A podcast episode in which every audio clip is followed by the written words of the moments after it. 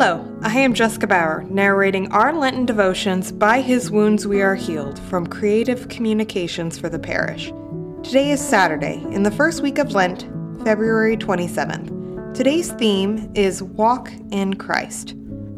Our scripture reading today comes from Colossians chapter 2 verses 6 through 7. Therefore, as you received Christ Jesus the Lord to walk in him, rooted and built up in him, and established in the faith.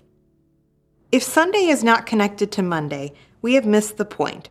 Our worship must help us walk in Christ all week long. He is the Lord of the Sabbath, by whose wounds we are healed.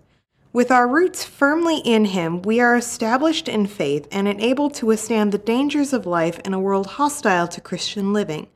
Let this be the goal of your Lenten journey to be renewed and healed by the wounds of Christ Jesus, so that your daily living has new energy and positive purpose.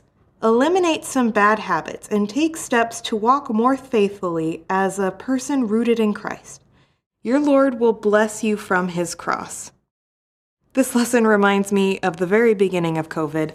Like many others, I was anxious and let the event consume me.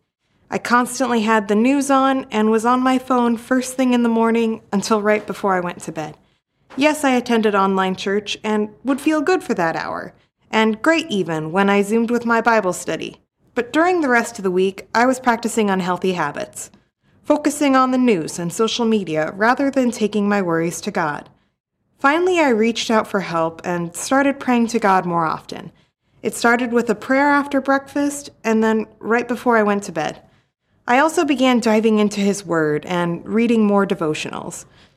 I have found that I am more confident and relaxed after I talk with God.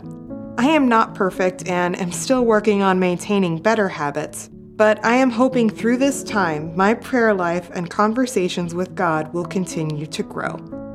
In reflection, what can you do to keep connected to Christ throughout the week? Let us end in prayer. Lord Jesus, forgive my frequent failures and guide me in the ways of righteousness. Amen.